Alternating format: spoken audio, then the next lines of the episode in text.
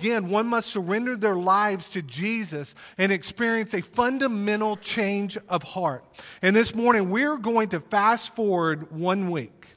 We're going to fast forward and we're going to look at the disciple Thomas. Many of us know Thomas not by his given name, but as we've watched this video, we know him by the name that is associated with Thomas, doubting Thomas. Now, a person's nickname is usually synonymous with what they have accomplished in life or maybe a failure within their lives. And as we look at Thomas this morning, we're going to look at a moment in his life where he experienced a fundamental failure, where his unbelief caused him to doubt um, the resurrection of Jesus Christ. So if you have your Bibles, turn with me this morning to the book of John.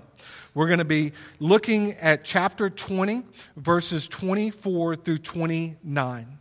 And next week, just so you know, we'll get back to our Matthew study. But I wanted us to just kind of do a continuation this morning from last week's message. That's when we find ourselves this morning in the book of John.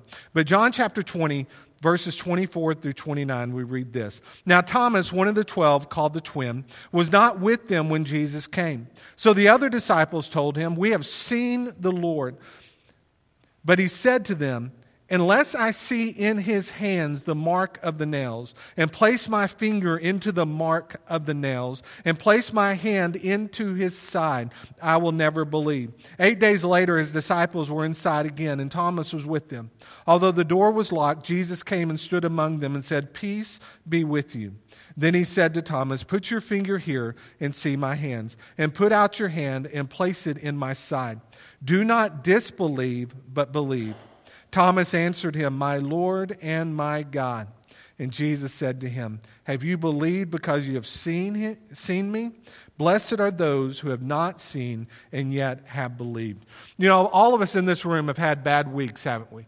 We've all had those weeks where we wish we could have a do-over, or we've had those weeks where we look back and you're like, and we're like, man, why in the world did I do that or say that? We have, we have, we have said things that we didn't mean. We have done things that we regret. We have been in the wrong place at the wrong time.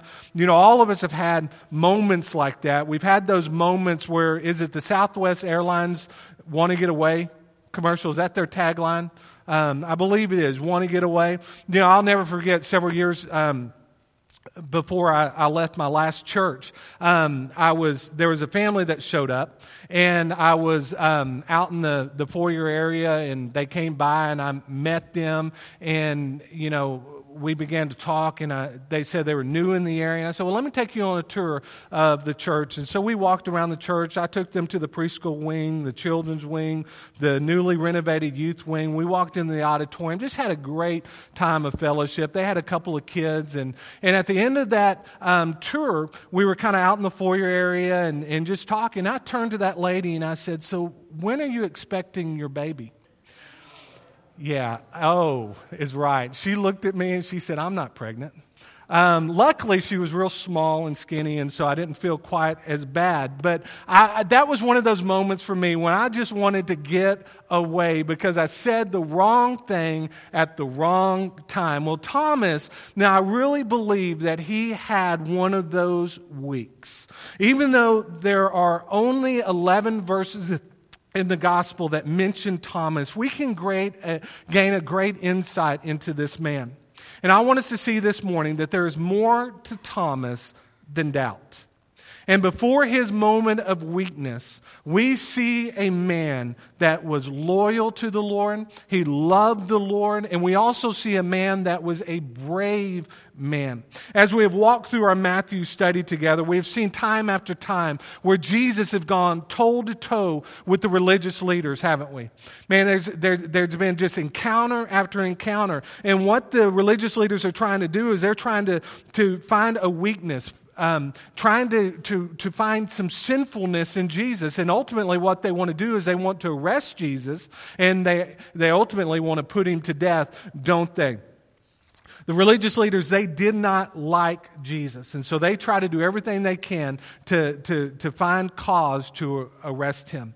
Well, there came a time when Jesus began to tell his disciples that his death was imminent, that they had to go to Jerusalem. And in Jerusalem, he was going to die, and three days later, he would come back to life.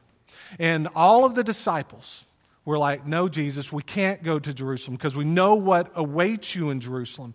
But it's Thomas who speaks up. Thomas says these words in John 11, 6. He says, so we read, So Thomas called the twin, said to his fellow disciples, Let us also go that we may die with him.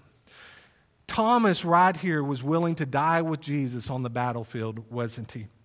Also, notice that Thomas was not some shy or quiet or reserved man.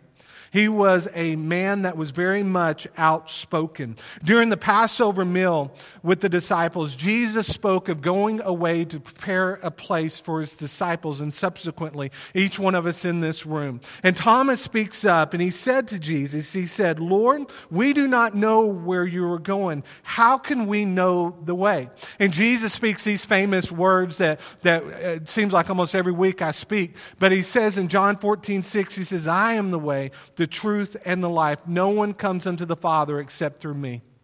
You know, Thomas did have a moment of weakness, a moment of unbelief. But Thomas would go on to be a great champion for the church, a great champion for the Lord. And tradition says that Thomas died a martyr's death in India. Thomas will have a crisis of faith event in his life. But Thomas certainly is not the only person to experience such a crisis. Have you ever had one of those moments in your life? Some of you in this room, before you became a Christ follower, you were very much a skeptic.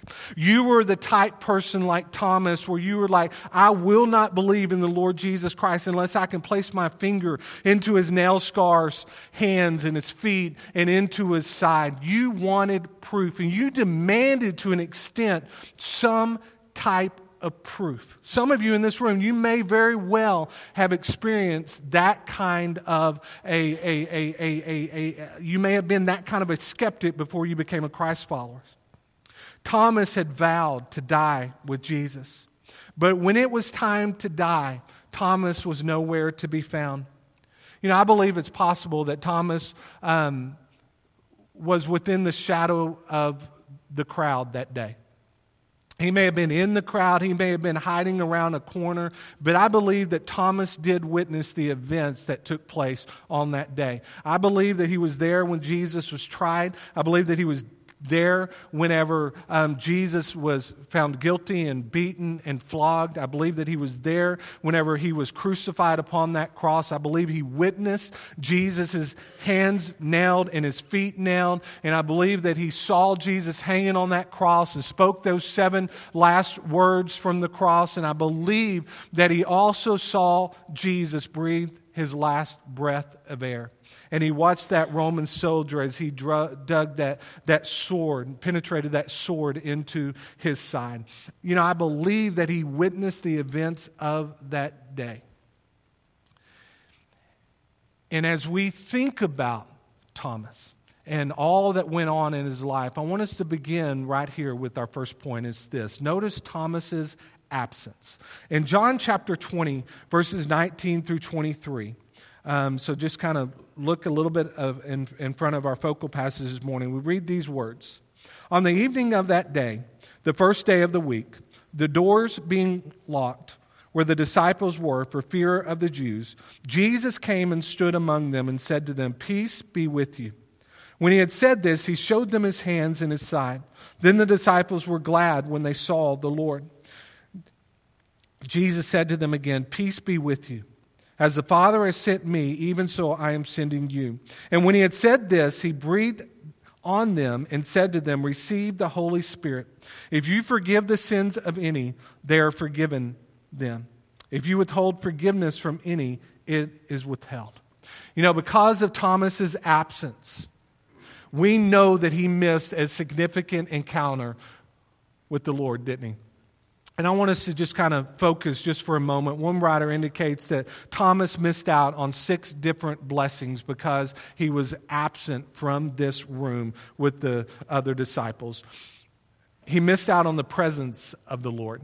He missed seeing the resurrected Jesus. He missed seeing Jesus in the flesh, standing in the midst of them.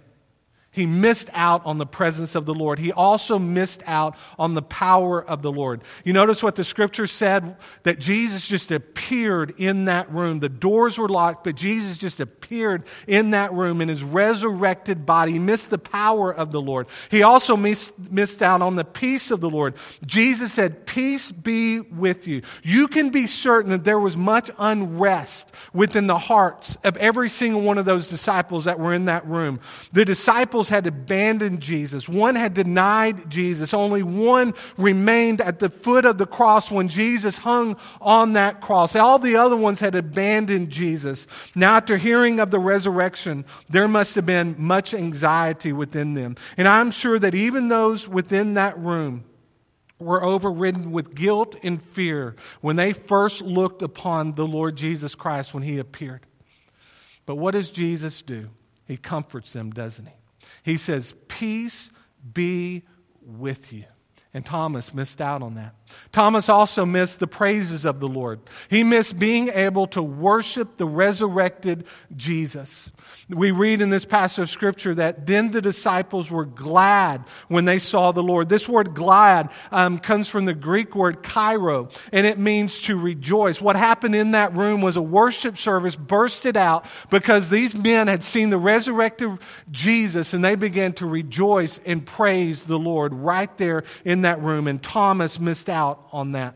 He also missed the promotions of the Lord. Jesus said to them again, Peace be with you. As the Father has sent me, even so I am sending you. Jesus gives his disciples a commissioning right there in that room where he tells them to go He's telling them here basically it's the Great Commission go into all the world and preach the gospel. He's commissioning them, he's given them uh, the authority to go in his name and preach the good news of salvation. And Thomas missed out on that. Thomas also missed the provisions of the Lord. He missed out on receiving the gift of the Holy Spirit. He missed out on receiving the authority from Jesus to do the work of Jesus. It will still come, but it was temporarily delayed. It will still come, but he missed out because of his absence. Let me ask you a question this morning. How much have you missed out on because of your absence? How much have I missed out on because of my absence? How much have we missed out on because we have not spent time reading God's Word? How much have we missed out on um, when it comes to God's blessings because we have failed to pray and spend time with the Lord in prayer? How much have we missed out on because we have failed to sit under the teaching of God's Word? How much have we missed out on because we have failed to come to church and to fellowship with other believers? Then how much have we missed out on because we have failed to go and preach the good news of salvation amongst those that we come in contact with? How much have we missed out on because of our absence. Because of our absence, we often miss out on God's provisions, just as Thomas did. Notice also, notice Thomas's disbelief. In John 20, 24, through 25, we read these words. Now, Thomas, one of the twelve, called the twin, was not with them when Jesus came. So the other disciples told him, We have seen the Lord. But he said to them, Unless I see in his hands the mark of the nails, and place my finger into the mark of the nails, and place my hand into his side, I will never believe. Know, when we read this passage, some of us in this room are left shaking our head, aren't we? We, we want to know how in the world could Thomas have missed out on, on all of the signs that he had given to the the disciples. He had told them over and over again that he was going to die, and three days later, he was going to rise to life again. Thomas had most likely been there the day that Jesus called Lazarus out of that tomb. Thomas most likely was there whenever Jesus told Jairus' daughter to rise to life again. Thomas was probably there whenever Jesus said to that widow son to rise to life again. Seeing the dead rise to life was nothing new for Thomas. It was nothing new for those disciples. Uh, and, and, and if Jesus, who rose the dead to life again, don't you think that he can conquer death himself? Don't you think that Thomas and the rest of those disciples should have, have, have understood what Jesus was talking about? Here's one I want us to see this morning. Thomas is not the only one that did not believe. Following the testimony of the women that went to the tomb, we read these words in the book of Luke. In Luke 24 11, we read, But the words seemed to them an idle tale and they did not believe them. This is talking of the other disciples. The other disciples did not believe in the resurrected Jesus either. It would only come after they saw the resurrected Jesus that they too believed. So oftentimes we like to throw stones at Thomas, don't we? We like to um, call him doubting Thomas for his doubt. But Thomas is not the only one that doubted. All of the disciples had a hard time understanding what happened on that day. And um, with his resurrection as, as well as his death. Tom, um, Steven Cole wrote these words.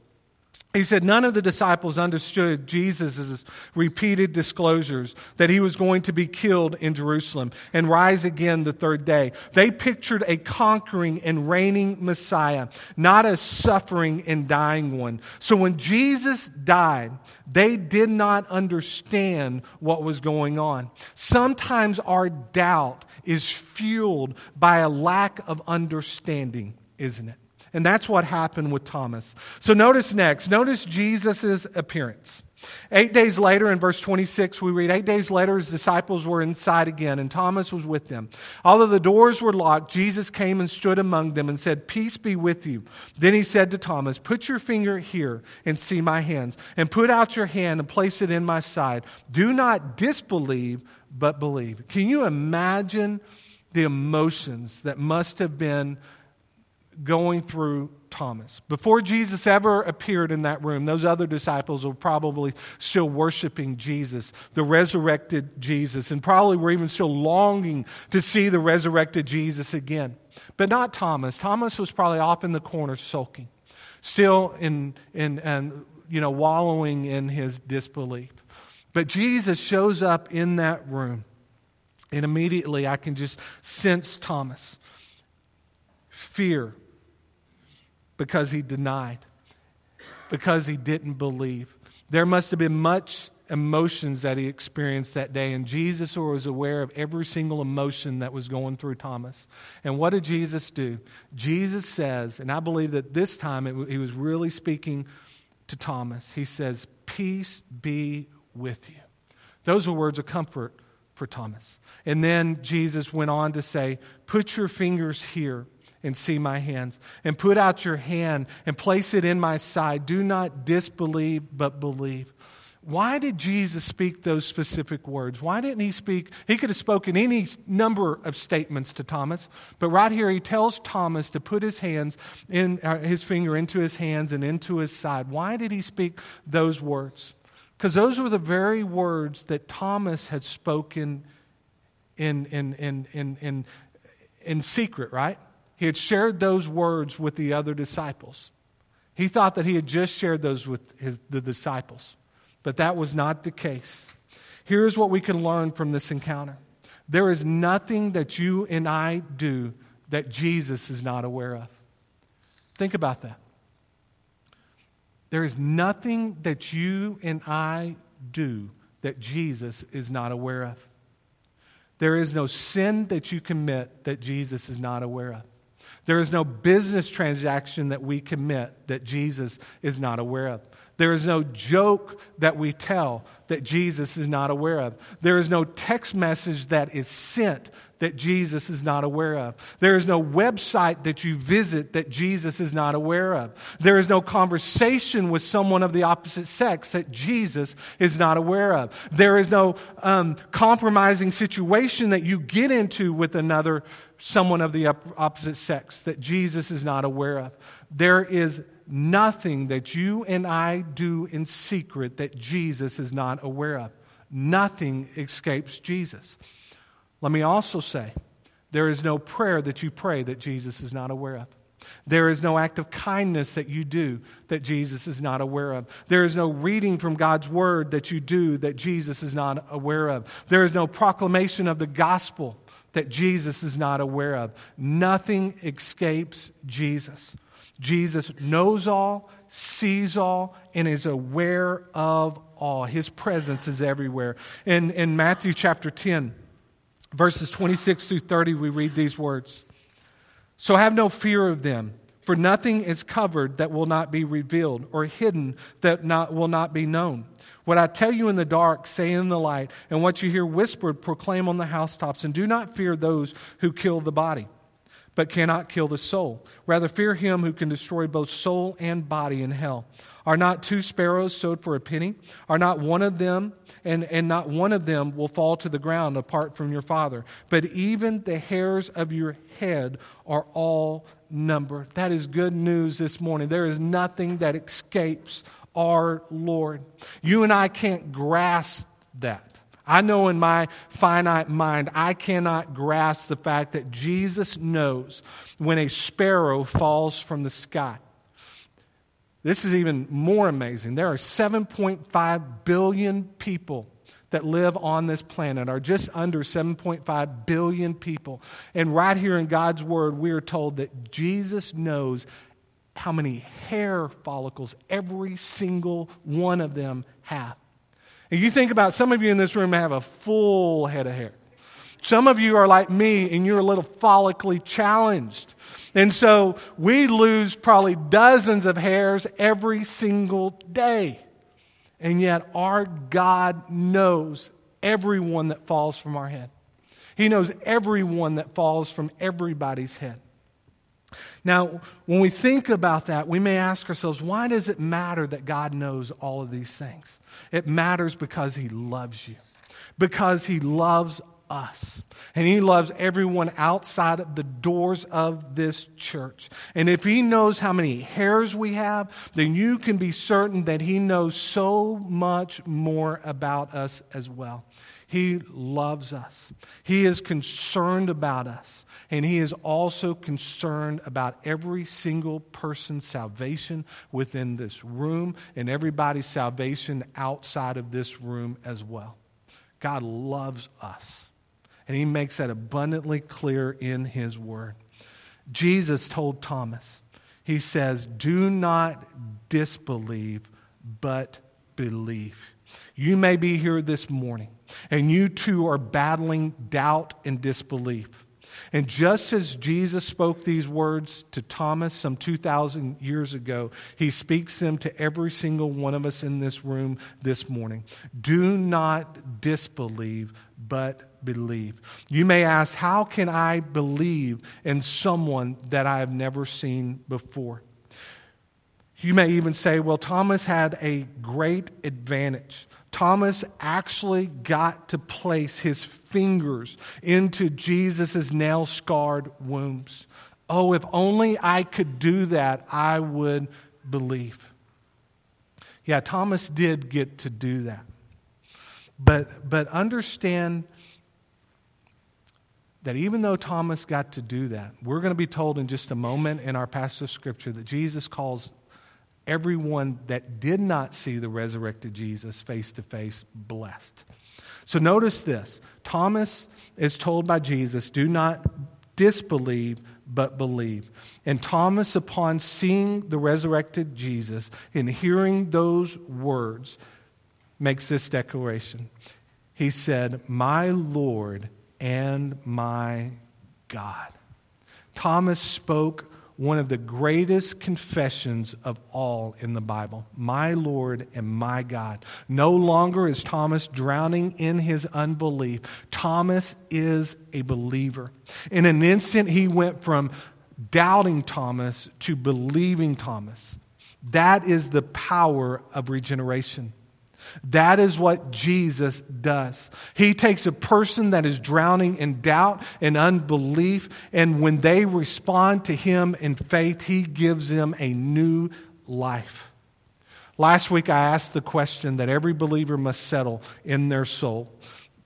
I asked, Do you just have a head knowledge of who Jesus is, or have you been transformed by the resurrected Jesus? We talked about how most of the people that were in that room last week, I really believed, believes the Bible to be true. Okay? We didn't go into a long, um, you know, kind of evidence demands a verdict kind of sermon. We just focused on the resurrected Jesus because I do believe, as of last week as well as this morning, that, that most of us in this room do clearly believe in the virgin birth. We clearly believe that Jesus lived a sinless life in that he died on the cross for our sins, and three days later he rose to life again. I believe that all of us in this room really believe those truths. You believe those truths, but here's the question. Some of you in this room may still have a barrier built around your life a wall that is built around your life. One of those walls that, that, that is unpenetrable.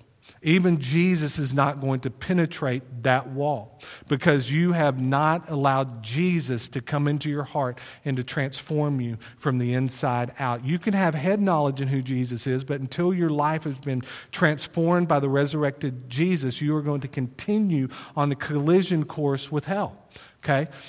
Those people outside of the doors of this church can have a head knowledge of who Jesus is, but until their lives have been transformed by Jesus, they too are on a collision course with hell. People have to come to Christ in faith. Thomas made the declaration, My Lord and my God. It is the highest of all declarations one can give to Jesus, and that de- declaration must be made in order to receive the gift of the Holy Spirit as well as the gift of eternal life.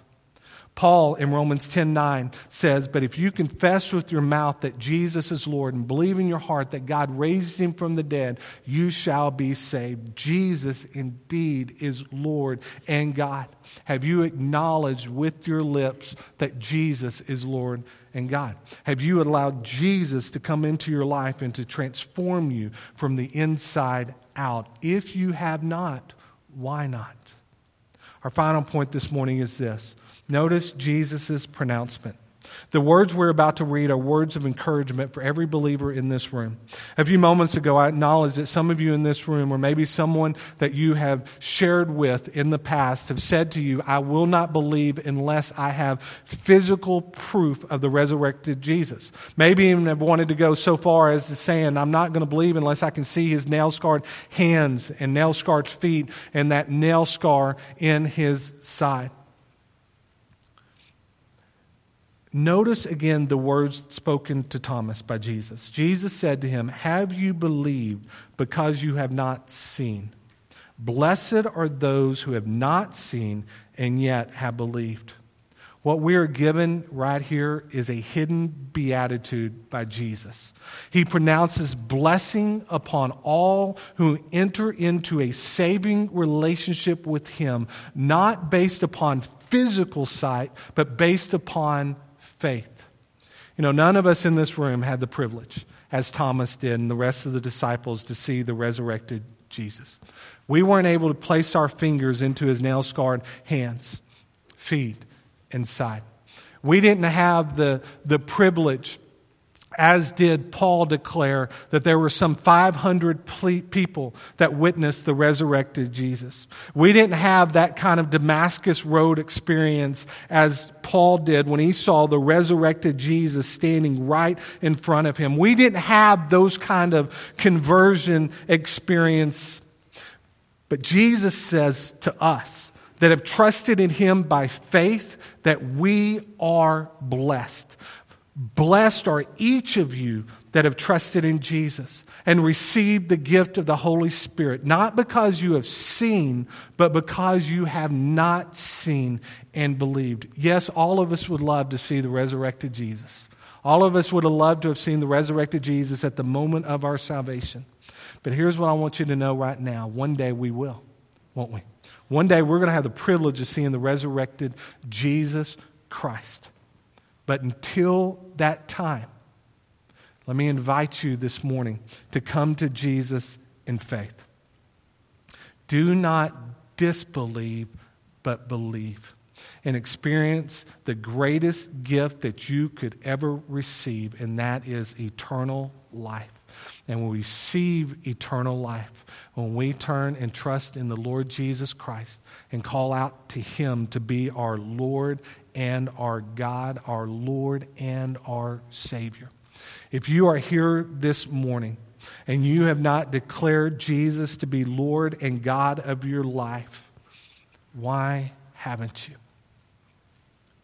Let me ask this other question for all of us in this room that are believers. Who do we know outside the doors of this church that do not know Jesus?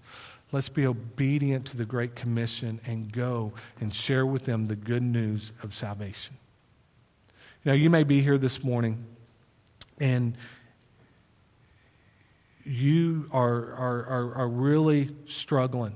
Do I have just a head knowledge of who Jesus is, or has my life been transformed by Jesus? If your life has never been transformed by Jesus, in just a moment, I'm going to be standing here at the front. I would love to share with you more about how you can enter into a relationship with Jesus Christ. You may be here this morning. The Lord's leading you to become a part of this church. We'd love for you to come be a part of Friendship Baptist Church. You may be here this morning and you may need to just remain seated where you're at. You may need to come to this altar and kneel on bended knee um, because you have already made the pronouncement that Jesus is Lord. And you have already received the commissioning by Jesus to go. But you haven't been obedient to go. I know that's an area that I must do a better job in to go and share the good news of salvation. All of us probably can do a better job of that as well. So you may need to just pray this morning that the Lord will reveal to you who you need to share with. Let's stand together and we're going to pray. And once again, if there's a decision that you need to make, I invite you to come. Let's pray. Father God, thank you for this morning. Father, thank you for the truth of your word. Thank you for Thomas. Father, we know that Thomas did have a, a, a momentary lapse in judgment. But we also know this that he made one of the greatest declarations that we read in all of Scripture whenever he said, My Lord and my God. At, a, at that moment, his dis- disbelief became belief. And he placed his faith and trust in you, and he would go on and become a great champion of yours by proclaiming the good news of salvation amongst those that he came in contact with. And he even died, as tradition tells us, a martyr's death. Father, we know that He was your instrument and that He was your tool that you used to impact this world. Every single one of us in this room, Father, we've all had lapses of judgment. We've all made mistakes in our lives. Father, we all at one point in our own lives were unbelievers. But we made the declaration that you are Lord and that you are God. But there may be some here this morning that have yet to do that. And if so, Lord, I pray that you'll just draw them unto yourself today. Father, I pray that you will just speak to them and draw them unto yourself. And Lord, I'm here to help in any way that I can, Father, as, as, as, your tool and as your instrument to share with anyone in this room that needs help understanding if they are indeed your child. Father, there may be some in this room this morning, Lord, that have been visiting this church a while and you're leading them to become a part of this church. If that's the case, Lord, we welcome them. Father, move now during our time of invitation. First, in Jesus' name we pray. Amen. We're just going to bow our heads. Instrument's going to play just for a few moments. If there's a decision you need to make, you come. If you need to come, trusting Jesus as your Lord and Savior, you come. If you need to come and join this church, you come. If you need to come and just kneel at this altar, you come. You come now. You come.